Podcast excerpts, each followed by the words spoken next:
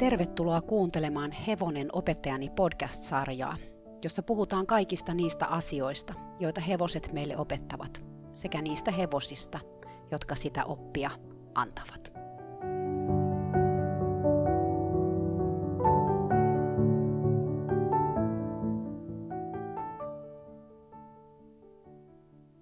Moikka! Kiva kun tulit kuuntelemaan tätä mun podcastia – Tänään mä aion kertoa todella erityisestä hevosesta, jonka nimi oli Sox. Tämä hevonen oli 176 senttimetriä korkea hannoverilainen ruuna, rautias väriltään, mutta sillä oli semmoinen erikoispiirre tässä sen värityksessä, että sen vasemmassa takajalassa oleva sukka ei ulottunut ihan alas saakka, Eli se oli vähän enemmänkin sellainen säärystin, eli se valkoinen päättyi siihen vuohisniveleen ja sitten siitä alaspäin oli vielä ruskeeta. Ja sen takia tämän hevosen oikea nimi olikin Designer Socks. Tai näin mä ainakin uskon, että tästä erikoisesta sukasta se oli saanut nimensä. Mä tapasin tämän hevosen vuonna 1999, eli samana vuonna kun mä tapasin Kiniilin, jos sä oot kuunnellut sen podcastin, niin ehkä jo arvaatkin, että SOX liittyy vikellykseen ja samaan aikakauteen kuin Kniil. Mä siinä podcastissa kerroin kahdesta vikeltäjän äidistä, jotka päätti perustaa tämmöisen vikellysseuran siihen mun kotikaupunkiin. Heillä ei ollut mitään hevoskokemusta, mutta he siitä huolimatta lähti tällaiseen uskaliaseen yritykseen ja osti tosiaan sille vikellysseuralle kaksi hevosta. Toinen niistä hevosista oli Kniil, he osti sen ensimmäisenä. Ja sitten toinen näistä äideistä myöhemmin osti myös soksin. Mä tutustuin soksiin sillä lailla, että mä etsin itselleni hevosta, jota mä voisin ratsastaa, joka olisi siellä mun kotikulmien lähellä, kun mä kävin siihen aikaan töissä yhdessä toisessa vikellysseurassa, joka oli paljon kauempana, enkä mä sinne päässyt oikein ratsastamaan niitä hevosia. Niin mä etsin ihan semmoista hevosta, jota mä voisin kerran kaksi viikossa käydä ratsastamassa – mä sain sitten yhteyden tosiaan näihin kahteen äitiin ja he tarjos mulle tätä soksia ratsastettavaksi. Se, mikä mulla on niin jäänyt siitä ensimmäisestä kerrasta mieleen, on se, että se oli ihan kaamea ratsastaa. Mä vielä ajattelin, kun mä sitä ratsastelin, että onpa ihan hirveetä, että tämä hevonen on niin tosi raskas. Se oli ehkä hikisesti helppo B-tasonen, ja se meni niin tosi etupainoisena – jotenkin mä en saanut sitä menee mitenkään muuten. Sen pää oli jossain siellä alhaalla jalkojen välissä ja mä ajattelin, että ei kyllä, että en mä kyllä tämmöistä jaksa ollenkaan ratsastaa, että ei tää ole niinku kivaa. Sitten mä kuitenkin mietin, että jos mä nyt tulisin vielä toisen kerran sitä kokeilemaan, ja mä muistan kyllä, että se äitikin ehkä vähän huomasi, että mä en ollut niin kauhean innoissani tästä hevosesta, joten se kovasti puhuvaa, että tuu vielä uudelleen ja kokeilepa vielä kerran. Ja silloin oli ehkä vähän huono päivä tällä hevosella. Ja mä ajattelin, että, että voisimme nyt uudelleen Venästä kokeilemaan ja ja mä menin tosiaan sitten vielä toisen kerran sitä ratsastamaan sellaisella ajatuksella, että jos se nyt on ihan yhtä kaamea kuin silloin ekalla kerralla, ja mä en saa sitä oikein menee, niin en mä kyllä sit rupea tota ratsastaa, että mä etsin sitten jonkun toisen hevosen. Mutta sitten tällä toisella kerralla se soks oli aivan unelma. Se meni jotenkin niin täydellisesti. Mä olin ihan sfääreissä sen kanssa, että miten tämä nyt onkin näin kiva, että onko mä ottanut väärä hevosen tallista, että miten tämä voi olla näin erilainen kuin silloin ensimmäisellä kerralla. Ja mä jotenkin sillä kerralla ihastuin siihen. Ratsastus oli mulle silloin tosi tärkeää ja mä halusin kehittyä siinä tosi paljon. Ja mä koin, että tämän hevosen kanssa mä voisin kehittyä ja tämä hevonen voisi kehittyä Joten soksaisit mut vakuutettua sillä toisella kerralla, että kyllä mun kannattaa sen kanssa viettää aikaa. Ja mä tosiaan rupesin sitten ratsastelemaan sitä noin kerran kaksi viikossa. Samaan aikaan kävin kuitenkin valmentamassa toisessa pikellysseurassa. Tämä Soksin ja mun suhde tässä vaiheessa oli puhtaasti tosiaan semmoinen ratsastussuhde. Eli mä kävin siellä ja hoidin sen ja ratsastin sille ja sitten hoidin sen ratsastuksen jälkeen ja laitoin takaisin talliin. Sen enempää oikeastaan niin kuin ajattelematta sitä – näin jälkeenpäin ajateltuna musta tuntuu, että aika monet mun hevossuhteet oli ennen soksia aika lailla just tällaisia suhteita, että mä tavallaan tein niiden kanssa tosi paljon jotain ja just se ratsastus oli hirveän tärkeässä asemassa. Kun mä olin ratsastunut sitä soksia vajaa vuoden, mä muistan sellaisen tapauksen, kun me oltiin yhdessä vikelyskisoissa tämän toisen joukkueen kanssa, jota mä siis valmensin, ja nämä oli myös tullut nämä Soksin ihmiset sinne ensimmäistä kertaa myös kilpailemaan. Heidän juoksuttaja oli semmoinen aika nuori tyttö, jolle ei ollut kauheasti kokemusta juoksutuksesta. Hän oli itse vanha vikeltäjä ja heillä oli ihan hirveät ongelmia tämän Soksin kanssa siellä kilpailupaikalla, että se karkas heiltä pari kertaa. Ja sitten tosiaan se vikelyssuoritus, mä muistan, kun he meni sinne sisälle ja vikelystä yleensä tehdään vasemmassa kierroksessa, eli sen hevosen pitäisi niin ympyrällä mennä vasemmalle niin sitten Sox päätti kesken kaiken siinä niin kuin aivan sen ohjelman aluksi, ennen kuin ne vikeltäjät oli ehtinyt mennä sen selkään. Se kääntyikin 180 astetta siellä kisa-areenalla ja lähtikin toiseen suuntaan. Ja sitten ne ei saanut sitä niin kuin pysäytettyä, että se vaan niin kuin lähti juokseen toiseen suuntaan ja se juoksut ei saanut sitä niin kuin käännettyä eikä pysäytettyä ja siinä tuli ihan hirveä polemiikki ja niin meni siis niin kuin niiden suoritus aivan pilalle, että ei ne pystynyt niin kuin vikeltämään sillä. Että se oli aika villi siellä kisapaikalla. Sitten vuoden päästä, kun mä rupesin päävalmentajaksi niin tähän seuraan, missä Kniil ja Sox oli, siinä vaiheessa mä sitten aloin ratsastaa Soksia paljon enemmän. Mulla oli muitakin ihmisiä, jotka siinä ratsasteli sitä, muun muassa just se Linsi, joka oli siellä kisoissakin sitä juoksuttanut. Soksin kanssa oli kyllä tosi haasteellista, koska se oli aika erikoinen tyyppi, niin kuin noin yleisesti ottaen.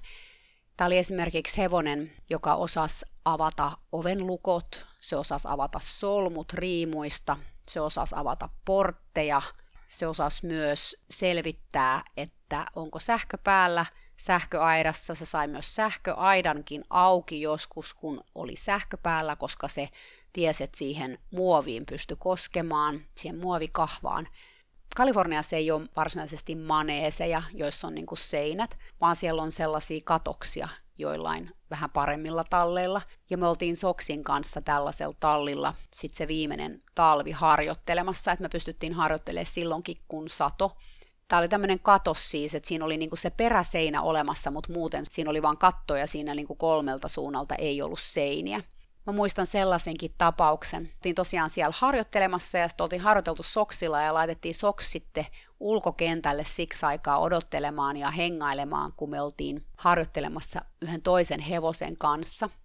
Sitten siinä vaiheessa, kun me ruvettiin harjoittelemaan sen toisen hevosen kanssa, niin sitten me yhtäkkiä kuullaan jotain ääniä sieltä ulkokentältä, ja mä tajusin heti, mitä siellä tapahtuu.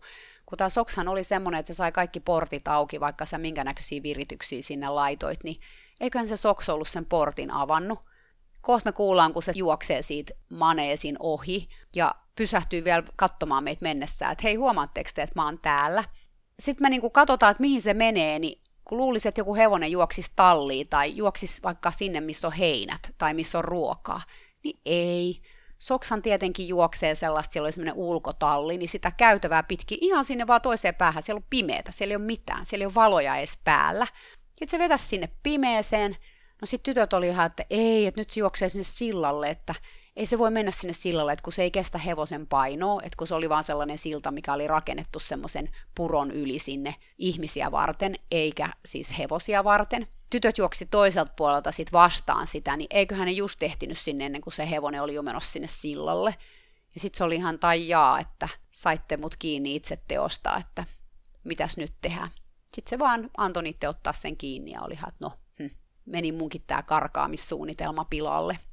Soks aina järjesti tällaisia juttuja, että se aina vapautti itsensä ja juoksenteli vapaana siellä täällä tuolla. Mutta sitten jos sä kutsuit sitä, niin sitten se kuitenkin tuli sun luokse. Että ei se ollut ollenkaan sellaista, että nyt mä pakenen täältä näitä ihmisiä, vaan ennemminkin sellaista, että jee jee, nyt mä pääsin tutkimaan näitä paikkoja, katsotaan mihin mä kerkeen ennen kuin nuo ihmiset tulee tänne. Ja se oli muutenkin vähän semmoinen ehkä niin kuin keskivertohevosta älykkäämpi eläin. Se oli kova karkailemaan ja se oli kova myös niin kuin tuhoamaan kaikkia tavaroita ja ottamaan niitä tavaroita ja siirtelemään niitä. Se tykkäsi ottaa suuhunsa paljon asioita ja se kanto asioita niin kuin ympärinsä niin kuin se olisi ollut koira. Mä muistan sellaisenkin tapauksen, kun mä tulin talliin yksi aamu ja meillä oli siihen aikaan kolme hevosta. Meillä oli Sox, ja sitten sen molemmin puolen karsinoissa asu Hunter ja Donatello. Ja nämä karsinat oli sellaisia, että niissä oli tämmöinen niin sanottu terassi. Eli niin hevosilla oli tämmöinen sisäkarsina ja sitten niillä oli tämmöinen ulkokarsina. Ja sen ulkokarsina oli tehty sellaisista putkiaidoista, eli nämä hevoset pysty koskemaan toisiaan. Ja yksi aamu sitten, kun me oltiin just saatu tämä uusi hevonen Donatello, ja Donatello ei kauheasti tykännyt loimista. Se usein rikko loimensa, että ei halunnut pitää sitä loimea päällä. Ja me oltiin sitten ostettu sille semmonen loimi, koska me oltiin sitä mieltä, että se oli pakko loimittaa. No, joka tapauksessa tämä on ehkä sivuseikka, mutta tästäkin voidaan nyt sitten kiistellä, että olisiko se ollut nyt pakko edes loimittaa. Mutta joka tapauksessa niin me oltiin laitettu sille tämmöinen loimi, ja mä ajateltiin, että tätä se ei ainakaan saa pois päältään. Niin kun mä tulin sinne tallille, niin mä huomasin, että Donatello ei ole loimea. No sitä ei löydy mistään, sitä ei löydy sen karsinasta, sitä ei löydy myöskään sieltä ulkokarsinasta. No sit jossain vaiheessa mä tajuan, että se on Hunterin ulkokarsinassa, mikä tarkoittaa siis sitä, että Sox on ottanut sen loimen pois Donatellolta ja siirtänyt sen loimen oman ulkokarsinansa läpi sinne Hunterin puolelle.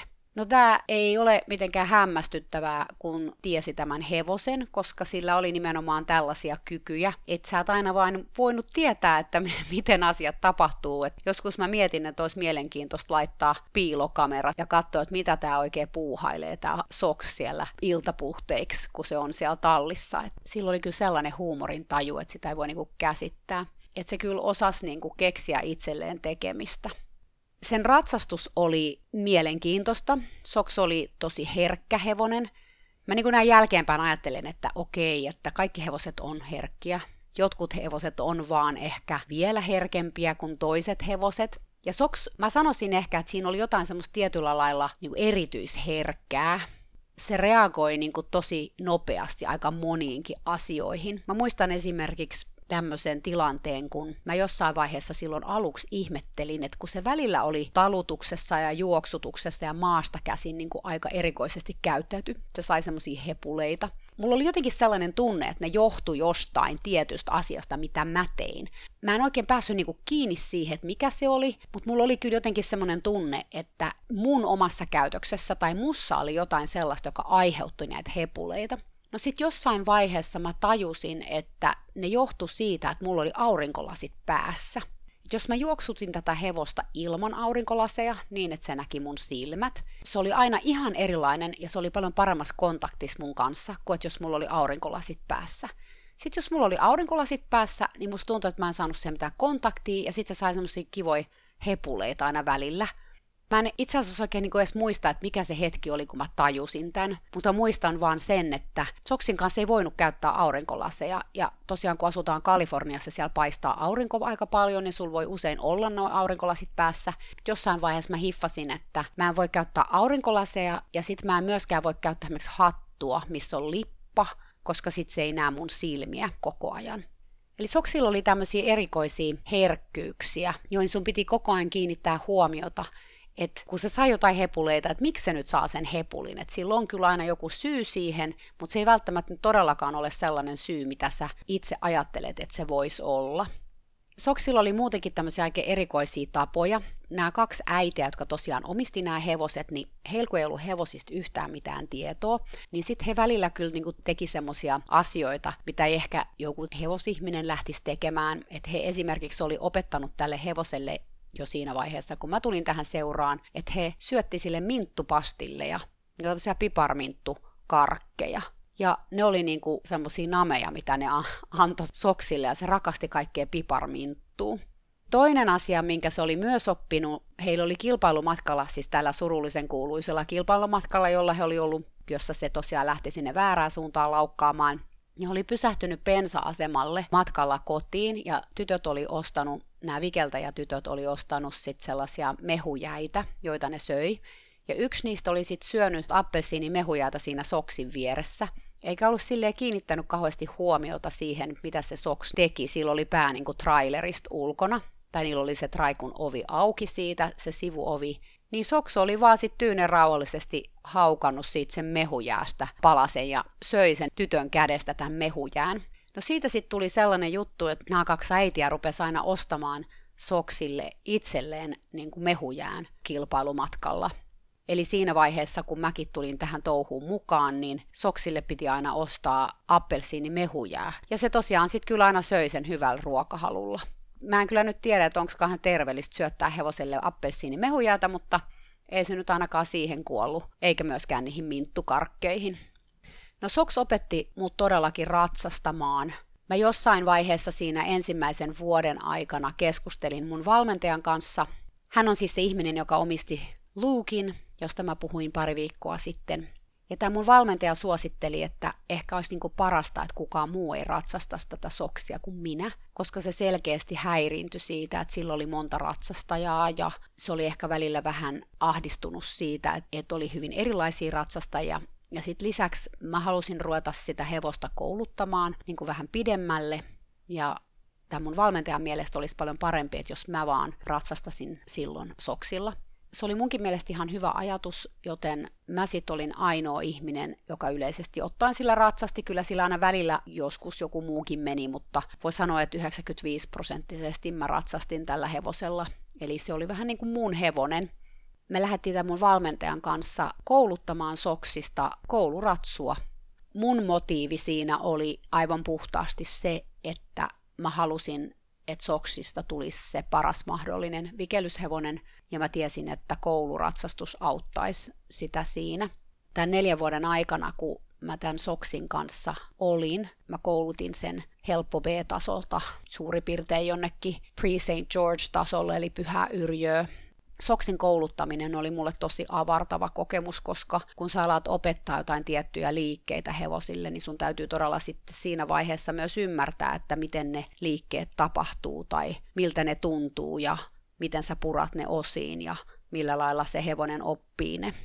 Mä en koskaan tähdännyt Soksin kanssa mihinkään koulukisoihin, mutta me kaksi kertaa käytiin kisaamassa vaativaa, koska mun valmentaja haki sellaista valmentajalupaa itselleen ja hän tarvitsi siihen oppilaidensa kouluratsastustuloksia, mutta kouluratsastus oli kyllä selkeästi Soksin hermoille vähän liikaa, koska se oli todella semmoinen säpäkkä tyyppi ja aika energinen ja no joskus ihmiset niin kuin naureskeli, että silloin niin kuin ADHD, että kun se ei pysty keskittyä, niin se kouluratsastus oli sille tosi haasteellista. Että kotona sitä vielä pystyi tekemään sillä lailla, että sä otit niin, kuin niin paljon taukoa, eikä se joutunut keskittymään niin hirveän pitkiä aikoja. Mutta sitten jossain koulukisoissa niin se on tosi haasteellista, kun sen pitää niin kuin pystyä keskittyä sen koko radan ajan. Se suoriutui kyllä siitä tosi hyvin, mutta mä en halunnut niin kuin sen enempää sit lähteä sillä kisaamaan. Mun valmentaja tosi paljon sitä kyllä yritti mulle myydä sitä ajatusta, että meistä voisi tulla hyvä kouluratsupari, koska Soksilla oli tosi hyvät liikkeet ja se oli tosi taitava siinä kouluratsastuksessa.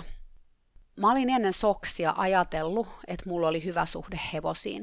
Mä tarkoitan siis sitä, että mä olin siis rakastanut useita hevosia ennen Soksia ja kiintynyt niihin ja tuntenut niihin yhteyttä. Mutta tosiasiassa musta tuntuu, että mulla ei silloin oikein ollut aavistustakaan siitä, mitä se yhteys hevosen kanssa voisi olla. Mä käyttäisin tästä ehkä sellaista metaforaa kuin uiminen. Että jos sä niin ajattelet uimista, sä opit uimaan, sit sä uit siinä veden pinnalla, niin se oli ehkä sitä, mitä se mun hevostelu oli aikaisemmin ollut. Se oli ollut sellaista veden pinnalla uimista. Mutta sitten kun mä tapasin soksin, niin mä opin sukeltamaan. Ja mä opin sukeltaa sinne pinnan alle. Ja siellä avautukin sitten ihan erilainen maailma. Toisaalta näin jälkeenpäin ajateltuna, niin mä ymmärrän kyllä sen, että mä opin jo sukeltamaan, mutta mä sukelsin kuitenkin soksinkin kanssani aika sameissa vesissä. Et se oli vähän niin kuin mä olisin tuolla Itämerellä sukeltanut verrattuna sitten siihen, kun myöhemmin, kun mä ymmärsin näitä asioita vielä enemmän ja löysin niin kuin vielä syvempää yhteyttä hevosiin, niin sitten se oli vähän niin kuin sellaista kirkkaassa vedessä sukeltamista jollain koralliriutalla. Et vaikka mä soksinkin kanssa selkeästi menin syvemmälle ja syvempään yhteyteen, niin mä valitettavasti vielä silloin oikein kuitenkaan ymmärtänyt sitä hevosten todellista luonnetta. Tietysti mä voi väittää, että mä tiedän, ymmärränkö mä sitä vieläkään, mutta musta tuntuu, että mä ainakin ymmärrän sitä, tai mä tiedän, että mä ymmärrän sitä nyt enemmän kuin silloin Soksin kanssa. Soks oli oikeastaan ensimmäinen hevonen, joka mä ymmärsin sen, kun puhutaan, että se hevonen toimii kuin ajatus – että joskus musta tuntuu, että mä tiesin, mitä se ajattelee, tai että se kertoo mulle niin kuin ajatuksiensa kautta joitain asioita. Että mä muistan yhdenkin kerran, kun ne asu silloin Kniilin kanssa sellaisessa pikkupihatossa, mikä me oltiin niille rakennettu, ja mä menin sinne sitten aamullakin ruokkimaan, ja sit Soks vaan seisoi siinä keskellä sitä pihattoa, ja se vaan tuijotti mua. Ja heti kun mä katoin sitä, niin mä tiesin, että silloin jalas jotain vikaa. Sitten kun menin katsomaan, niin mä huomasin siinä sit sitä tutkiessani, että sillä oli tikku pystyssä kaviossa. Sinne säteen reunasta oli mennyt sinne kavioon semmoinen tikku. Ja tämäkin oli semmoinen, että mä en osaa niinku sitä selittää siinä tilanteessa, mutta jotenkin se vaan kertoi mulle, että nyt olisi niinku vähän hätänä jotain, että tuu vähän tsekkaamaan, että mitä mulle on tapahtunut. Soksin kanssa mulla oli niin jotenkin se suhde sellainen, että mä osasin niinku ennakoida, että mitä tulee tapahtumaan tai mitä se nyt ajattelee tai mitä se voisi pelätä tai mikä on sen mielestä niin kuin ok tai ei ole ok.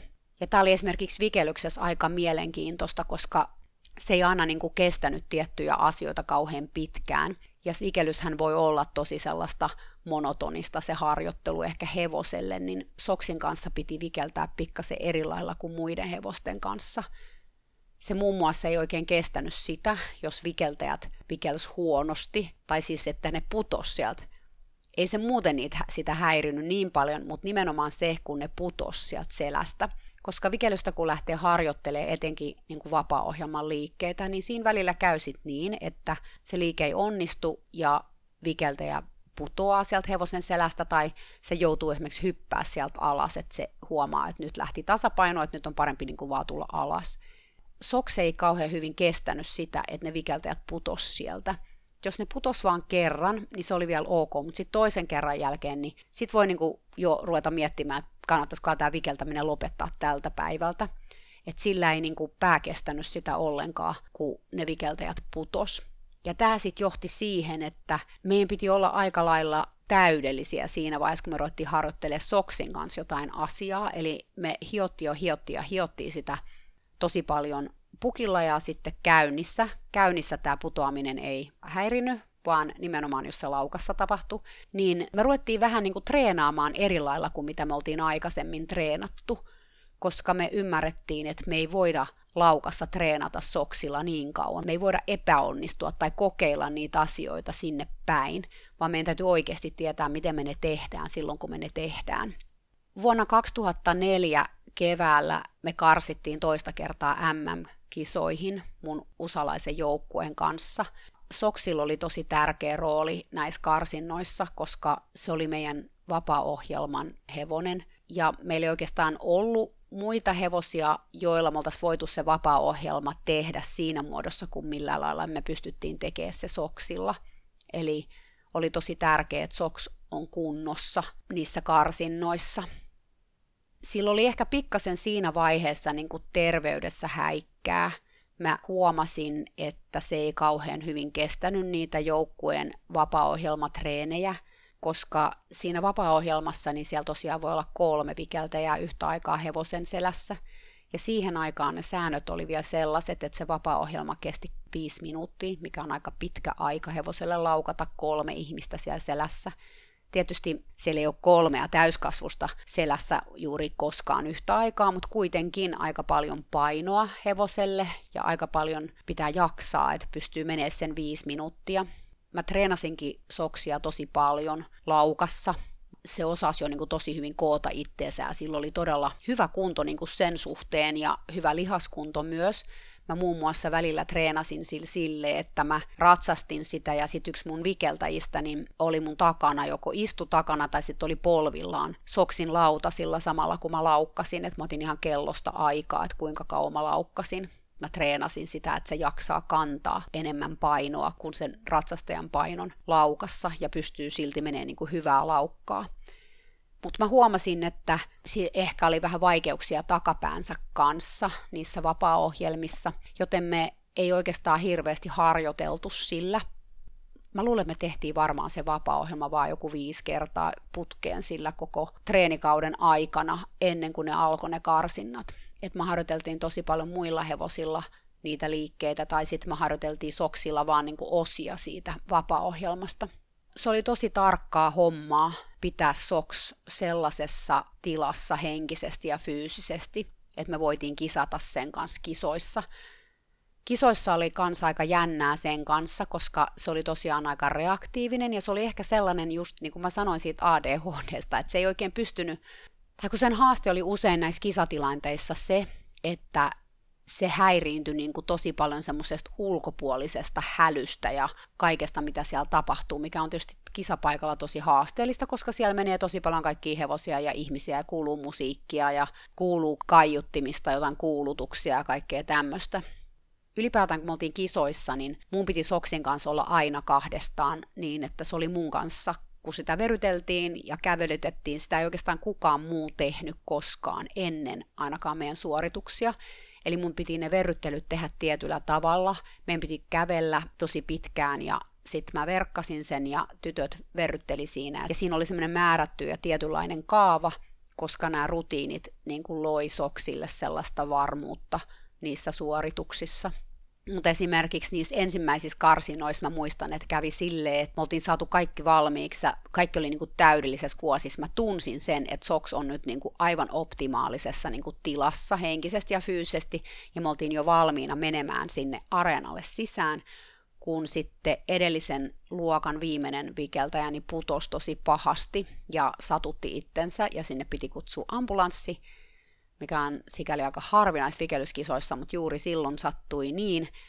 Ja mä jouduin ottaa soksilta sivuhet pois ja kävelee sen kanssa puoli tuntia ennen kuin se ambulanssi lähti. Ja se oli sen jälkeen niin kuin tavallaan se tilanne menetetty, että mä tiesin jo siinä areenalle juostessa, että tämä hevonen ei todellakaan ole optimaalisessa tilassa, että jos sen pää kestää nyt sen viisi minuuttia tätä ohjelmaa, niin se on niin kuin maailman ihme, koska sen keskittyminen on tavallaan niin kuin herpaantunut. Ja se kestikin itse asiassa 4 minuuttia 45 sekuntia sitä ohjelmaa sit aivan viimeisessä liikkeessä, niin sillä niin kuin hermo petti ja sitten se taas sai semmoisen hepulikohtauksen. Ylipäätään siinä vikelysjuoksutuksessa mun piti koko ajan olla tosi tiiviissä kontaktissa soksiin. Mä en voinut millään lailla edes katsoa, mitä ne vikeltäjät tekee siellä selässä – mulla oli väliin sellainen tunne, että mä en voinut niin kuin edes räpäyttää silmiä suurin piirtein, vaan mun piti koko ajan niin kuin olla siinä ja katsoa soksia. Ja jos mun katse harhaili tai mun ajatus harhaili jonnekin, niin se hevonen heti reagoi siihen. Ja se oli tosi jännä juttu, että jos mä sain sen, niin kuin mä sain itseni siihen tilaan ja mä sain sen hevosen siihen tilaan ja me oltiin semmoisessa tosi tiiviissä yhteydessä siihen, niin se meni aivan täydellisesti siellä areenalla – kerran kävi esimerkiksi sillä lailla yhissä kisoissa, kun se meni taas niin kuin siinä tosi hyvin, ja sitten yleisön joukossa joku pudotti jonkun kokispurkin tai jonkun sieltä penkiltä niin kuin katsomossa sinne lattialle, ja se kolahti tosi pahasti, ja se sattui just siinä kohdassa, missä Soks laukkas. Soksin selässä oli sillä hetkellä kaksi vikeltäjää, toinen oli kaulalla ja se meinasi just tehdä siinä Soksin selässä istuvan vikeltäjän yli kärryn pyörää, kun tämä kokispurkki putosi siellä katsomossa, niin Soks hyppäsi yhden askeleen sisäänpäin. Ja sitten se saman tien hyppäsi seuraavan askeleen jo ulospäin, eli meni takaisin niin kuin siihen, missä sen piti olla. Mutta tämä tämmöinen nopea liike, minkä se teki siinä, aiheutti sen, että se tyttö siellä kaulalle niin lähti putoamaan. Et se katosi niin kuin täysin näkyvistä, mutta sitten onneksi tämä tyttö, joka istui siellä selässä, niin sai kammettua sen tytön takaisin sinne kaulalle ja sitten jatkettiin vasta ohjelmaa. Mutta tässä niin kuin näki sen, että jos mä olisin niin kuin häiriintynyt siitä kokispurkin putoamisesta siellä katsomossa ja edes vilkassut sinne tai millään lailla antanut sen niin kuin katkaista mun keskittymistä, niin Soks olisi niin kuin hajonnut ihan totaalisesti siihen tilaan ja lähtenyt niin kuin laukkaamaan kovempaa ja hermostunut. Eli kun se mun keskittyminen oli niin tiivis siinä tilanteessa, niin Soks reagoi siihen sillä yhdellä arha-askeleella ja sitten sen jälkeen se vaan me palasi takaisin siihen jatkosta laukkaamista. Eli se vaati niin kuin se sen hevosen juoksutus multa ihan semmoisia niin erilaisia kykyjä kuin mitä mä jouduin käyttämään kun mä juoksin muita hevosia. Koska Soksin kanssa mun piti keskittyä ja olla jotenkin koko ajan niin, kuin niin valtavasti läsnä. Muuten se ei kestänyt sitä ollenkaan, eikä se pystynyt olemaan siinä sun kanssa meidän karsintakisat meni niin hyvin, että tämä mun joukkue pääsi edustamaan USAta MM-kisoihin. Me oltiin jo ennen sitä karsintakisakierrosta päätetty, että jos me päästään sinne MM-kisoihin, niin me ei oteta soksia sinne mukaan, koska sillä oli kuitenkin ollut jonkun verran häikkää takapäässä tai jolla lailla se oli välillä ollut niin kuin epäpuhdas. Ja vaikka sitä oli tutkittu, siellä oli otettu kuvia jaloista ja sitä oli hoitanut fyssarit ja kiropraktikot ja tuntui, että siihen ei oikein löytynyt mitään syytä tai parannusta siihen tilanteeseen, joten me oltiin päätetty, että me lainataan Saksasta hevosta näihin MM-kisoihin, koska se matka olisi ollut aika rankka joka tapauksessa Soksille lennättää se USAsta Eurooppaan semmoisille ihmisille, jotka ei vikellystä tunne, niin tämä on jonkin verran tavallista, että voi lainata hevosta. Ei se tietenkään mikään helppo tilanne ole, mutta se on kuitenkin aika tavallista, että näin tapahtuu. MM-kisa tuli ja meni, ja kun me tultiin sieltä takaisin, niin mä huomasin, että soksin hännässä, siinä oli aina ollut sellainen jännä arpikudos sen hännän alla, siinä ehkä joku 15 senttiä siitä tyvestä niin siinä oli semmoinen jännä pahkura, mikä oli ollut eläinlääkärin mielestä arpikudosta. Ja mä huomasin, kun mä en ollut soksia nähnyt muutamaan viikkoon, että se oli vähän erinäköinen kuin mitä se oli silloin, kun me lähdettiin sinne MM-kisoihin. Ja me kutsuttiin eläinlääkäri sitten katsomaan tätä pahkuraa ja hän otti siitä sitten kudosnäytteen ja sen perusteella sitten kertoi meille, että se kasvain siinä oli pahanlaatuinen, että soksin hännässä oli syöpä. Me sitten mietittiin, että mitä tässä voi niinku tehdä. Se oli se eläinlääkäri sitä mieltä, että se oli aika aggressiivinen, koska se kasvo mun mielestä jo siinä vaiheessa niinku aika lailla silmissä, se pahkura siinä hännässä. Ja Soksin omistaja teki sitten sellaisen päätöksen, että yritetään hoitaa tämä niin, että leikataan Soksilta häntä pois. Eli sille tehdään tämmöinen hännän poistoleikkaus, koska eläinlääkäri oli sitä mieltä, että jos ei sitä poisteta, niin se leviää kyllä sieltä sit aika helposti. Esimerkiksi vaikka sen peräsuoleen. Tosiaan Sox oli tällaisessa leikkauksessa, eli siitä leikattiin häntä pois. Ja mä en nyt tiedä, että oliko tämä nyt oikea vaihtoehto tai eikö se ollut oikea vaihtoehto. Että mä tiedän, että jollain roduilla, noilla kylmäverisiin roduilla, niin häntiä leikataan just niin kuin kun on vaunuhevosana toiminut tai se on tämmöinen asia, mitä ihmiset on joskus tehnyt tietysti aika kauheata, kun hevoselle ei ole häntää. Se on kuitenkin sille aika oleellinen osa sen kehoa. Tämä päätös nyt tehtiin sillä perusteella, että toivottiin, että se syöpä ei leviäisi ja Soks voisi sitten viettää vielä vaikka jotain eläkepäiviäkin tämän kaiken vikelyksen jälkeen. Se ei kuitenkaan sitten toiminut se hännän leikkaus, että ihan muutamassa viikossa me havaittiin, että siinä hevosessa oli kyllä elimellisesti jotain vikaa, ja eläinlääkäri sitten niinku totesi myös, mä en nyt oikein muista, että ultrattiinko siinä jotenkin vai millähän tämä nyt todettiin, mutta sillä oli siis peräsuolessa myös kasvaimia, ja ne oli tosiaan kaikki pahanlaatuisia. Soksin omistaja sanoi mulle tässä vaiheessa, että vaikka tämä hevonen on niinku paperilla hänen, niin hän kokee, että tämä hevonen on oikeasti muun, tai että mä oon Soksin ihminen, että kukaan muu ei kuulu soksille sillä lailla kuin minä. Ja siksi hänen mielestään mä osaisin tehdä sen päätöksen soksin lopettamisesta paremmin kuin kukaan muu. Että mä osaisin tietää, että milloin se tehdään tai mikä on niin se oikea hetki, että milloin soks on valmis lähtemään tästä maailmasta. Mä en ollut koskaan tehnyt sitä päätöstä mistään eläimestä ennen tätä, tai mulla ei ollut koskaan ollut omaa hevosta tai omaa koiraa, josta mä olisin joutunut tämmöisen päätöksen tekemään. Se oli jännä kyllä se juttu, koska ei se sitten ollut vaikea päätös, koska kyllä mä sitten yksi päivä vaan tiesin, että nyt niin kannattaisi tehdä tälle asialle jotain. Ja se oli silloin eräs maanantai ja me sitten soitettiin sinne eläinlääkärille ja hän sanoi, että okei, että perjantaina tuokaa se tänne klinikalle, niin se lopetetaan tällä klinikalla. Ja sitten tosiaan perjantai-aamu kun koitti, niin mä huomasin sitten, kun Soks oli laitumella, että se ei pystynyt oikein kunnolla enää ulostaa. Eli kyllä se oli niin kuin siis aivan viimeinen hetki lähteä sitten niin kuin viemään sitä viimeiselle matkalle, koska mä tiedän, että jos mulle ei olisi ollut sitä aikaa sille silloin aamulla sinne klinikalle, niin mä olisin lähtenyt viemään sitä sinne joka tapauksessa. Mä en tosiaan ollut aikaisemmin ollut koskaan mukana, kun hevonen lopetetaan. Ne hevoset, jotka mun elämästä oli joskus lähtenyt lopetettavaksi, niin oli vaan lähtenyt siitä tallin pihasta johonkin teurasautoon ja sitten mennyt menojaan. Mutta tällä kertaa mä lähdin niin itse viemään sitä hevosta sinne klinikalle. Ja mä olin joskus parikymppisenä ollut mukana, kun mun vanhemmat ja minä vietiin meidän perheen koira lopetettavaksi. Ja silloin mä olin ajatellut, että mä oon niin kuin mukana siinä koko jutussa, mutta sitten mun pää ei kestänyt sitä ollenkaan, kun ne antoi niitä rauhoittavia sille koiralle. Ja mä lähdin pois siitä huoneesta ja menin autoon odottamaan, että se oli ohi. Ja mä jotenkin kaduin sitä jälkeenpäin, että mä olin lähtenyt pois siitä tilanteesta ja mä koin, että mä en missään tapauksessa voisi tehdä sitä soksille. Et mä lupasin sille, että mä oon siinä loppuun saakka sen kanssa, koska se ansaitsi sen, että joku on sen kanssa siinä viimeisellä hetkellä. Mä sitten ajoin Soksin omistajan kanssa tämän hevosen sinne klinikalle ja siellä se sitten lopetettiin. Mä olin siinä läsnä koko sen ajan ja sitten ihan lopuksi istuin siellä sen ison semmoisen lopetuskarsinan lattialla tämän hevosen pää mun sylissä ja se lähti tästä maailmasta sitten sillä lailla pää mun sylissä.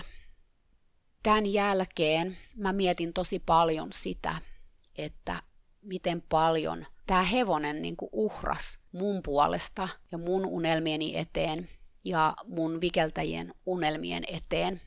Et mulla oli ihan valtava kiitollisuus siitä, että se oli antanut kaikkensa mulle siksi, että mä voisin toteuttaa mun unelmani siitä, että mun joukkue voittaa MM-kisoissa mitalin. Tämä hevonen oli mun sen astisen elämäni, elämäni hevonen.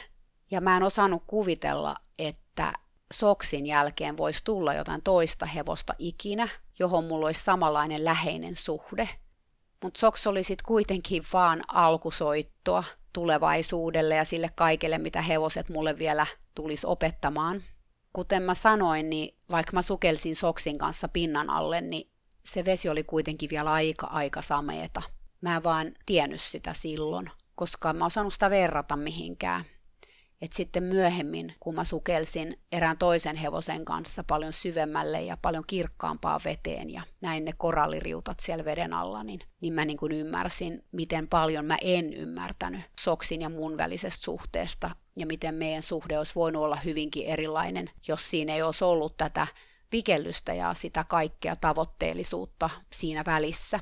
Et koska kaikki tekeminen ja kaikki oleminen Soksin kanssa mulla perustui siihen, että miten se voi palvella mua ja tätä vikellysjoukkuetta mahdollisimman hyvin tässä meidän unelman tavoittelemisessa.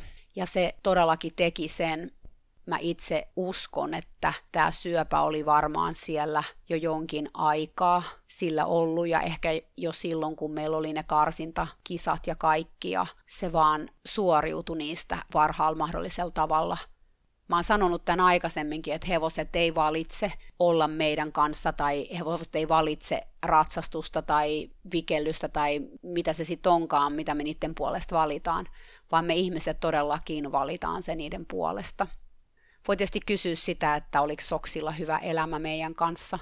Mä tiedän, että ennen meitä se oli ollut parissa eri vikellysseurassa ja siitä ei ollut oikein tullut mitään. Se ontui tyyli joka jalkaa silloin, kun nämä naiset osti sen, mikä on taas hyvä kysymys, että minkä takia ne osti ontuvan hevosen, mutta kun ei tiennyt hevosista mitään, niin näin sit voi käydä. Voi ostaa tämmöisen helmen, jota kukaan muu ei enää halunnut siinä vaiheessa – että Soksin elämä oli kuitenkin meidän kanssa ainakin keskittynyt tosi paljon siihen, että miten se voi auttaa meitä voittamaan mahdollisimman paljon.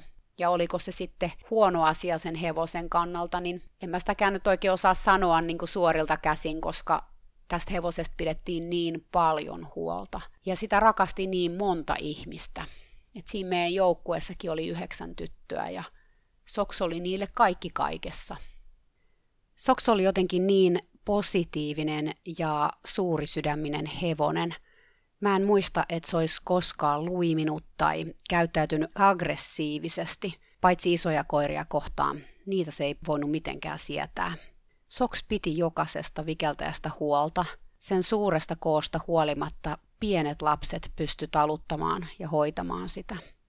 Soksin utelias elämän asenne oli sen kantava voima – vaikka se reagoikin esimerkiksi koviin ääniin tai muihin ärsykkeisiin hyvinkin helposti, se oli siitä huolimatta tosi rohkea tyyppi, joka halusi tutkia kaikki epäilyttävätkin asiat perinpohjin, vaikka sitten niin, että välillä se tunnetila piti purkaa pikkuhepulin kautta hyppimällä paikoillaan. Mä itse koin oloni tosi turvalliseksi Soksin kanssa ja siitä ehkä kertoo se, että mä ratsastin sillä vielä päivää ennen mun oman lapsen syntymää. Tietty rauhallisesti käyntiä ja vähän kevyttä ravia Ja mä nyt en tietenkään suosittele ratsastusta kellekään raskaana, mutta mulle tämä asia jotenkin vaan oli semmoinen normaali juttu, että mä lakkasin ratsastamasta muita hevosia, mutta sitten Soksin kanssa niin me käveltiin tosi paljon vielä silloin ihan mun raskauden loppuaikana. Joskus mä mietin, että Soks olisi tarvinnut paljon virikkeitä sen elämää. Siis toki kaikki hevoset tarvitsee virikkeitä, etenkin hevoset, jotka viettää paljon aikaa karsinassa, niin kuin Sokskin teki viimeisenä elinvuotenaan. Mutta Soksin kohdalla tämä virikkeiden tarve oli kyllä jotenkin silmin nähtävää. Se oli niin älykäs ja utelias tyyppi, että mä voin vaan kuvitella, mitä kaikkea sen kanssa olisi voinutkaan tehdä ja mitä se olisi voinut oppia, jos mä olisin itse osannut sellaista toimintaa sille järjestää. Nyt tästä kaikesta on jo 15 vuotta. On vaikea uskoa, että tästä on näin pitkä aika, koska mä muistan tämän hevosen niin kauhean selkeästi. Ja jollain lailla tuntuu, että ei se ole koskaan oikeastaan lähtenytkään mihinkään mun elämästäni.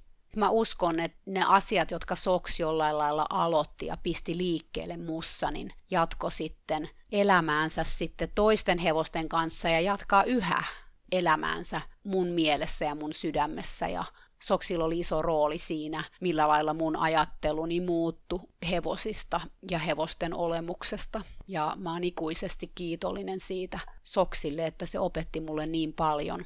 Mutta myös pahoillani, että mä en ihan niitä kaikkia opetuksia ymmärtänyt ennen kuin vasta jälkeenpäin.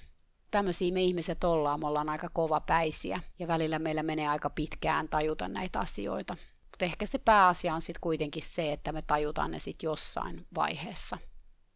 Mutta kiitos Soks. Sä olit kyllä, niin kuin englanniksi sanotaan, one of a kind, yksi miljoonasta. Ja kiitos sulle kuuntelija, että tulit taas kuuntelemaan. Toivottavasti Soksin tarina herätti sussa ajatuksia ja tunteita. Tämä oli vähän pidempi setti kuin yleensä, ehkä sen takia, että Soksista ei voinut puhua vaan puolessa tunnissa. Ja siltikin on sellainen tunne, että tässä raapastiin vaan pintaa. Mutta kiitoksia siis taas ja ensi perjantaina uusi jakso ja uusi hevonen. Moikka!